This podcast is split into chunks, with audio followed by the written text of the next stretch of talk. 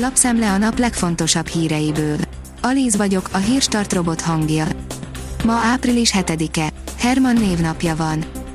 Csak nem negyedmillió adag Pfizer vakcina érkezett, írja a Demokrata. A közlemény szerint ez a 16. magyarországi szállítmány a Pfizer és a BioNTech által fejlesztett oltóanyagból. A 24.hu írja, 63 tonna aranyat vett a Nemzeti Bank. A kelet-közép-európai régióban mostantól Magyarország rendelkezik a legmagasabb egyfőre jutó aranytartalékkal. A pénzcentrum írja, Müller Cecília megszólalt az AstraZeneca vakcinával kapcsolatban, még ma várható a hivatalos állásfoglalás. Ismét tájékoztat az operatív törzs, mind megtudhattuk, százezer magyar pedagógus megkaphatta az első koronavírus elleni oltást, és további százezret már behívtak.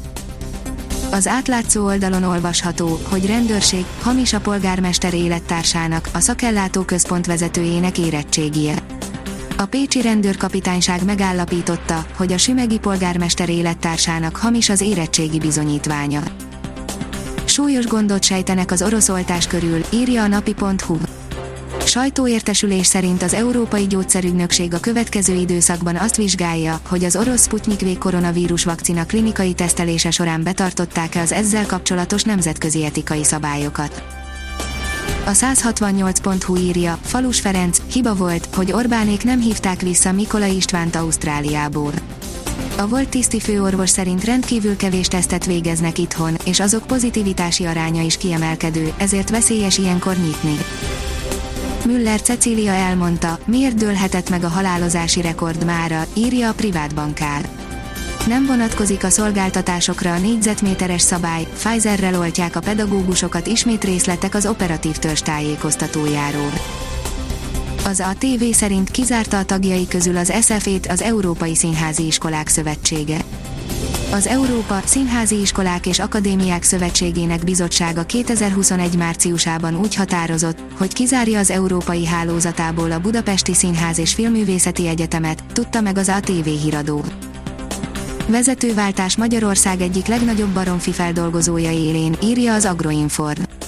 Magyarország második legnagyobb baromfi termeltetéssel, feldolgozással és továbbfeldolgozással foglalkozó vállalatának vezérigazgatói pozícióját 2021. április 1-től Volosinovski János tölti be. Tarkároly korábbi vezérigazgató a jövőben a Hungary ZRT igazgatóságának elnökeként segíti a cég további sikeres működését. Kirakják az SF-ét a Színművészeti Egyetemek Uniójából, írja a 444.hu. Szerintük a mai SFL nem ugyanaz az intézmény, mint amit annak idején tagjaik közé fogadtak. Az m4sport.hu oldalon olvasható, hogy a 11-est visszavonta a City Dortmund bírója, a sárga lapot nem. Szabálytalanság nem történt, a sárga lap mégis marad. Hogy is van ez? 20 fokos meleggel tér vissza az igazi tavasz, írja a kiderül csütörtökön és péntek hajnalban is fagyos idő sodorja veszélybe a virágzó természetet, majd jelentős enyhülés érkezik. Hétvégén már nagy területen mérünk majd 20 fok körüli hőmérsékletet. A Hírstart friss lapszemléjét hallotta. Ha még több hírt szeretne hallani, kérjük, látogassa meg a podcast.hírstart.hu oldalunkat, vagy keressen minket a Spotify csatornánkon. Az elhangzott hírek teljes terjedelemben elérhetőek weboldalunkon is. Ha weboldalunkon hallgat minket, az egyel korábbi adás lejátszása automatikusan elindul. Beállíthatja, hogy az összes korábbi adás, vagy csak az aktuális tematika hírei következzenek. Köszönjük, hogy minket hallgatott!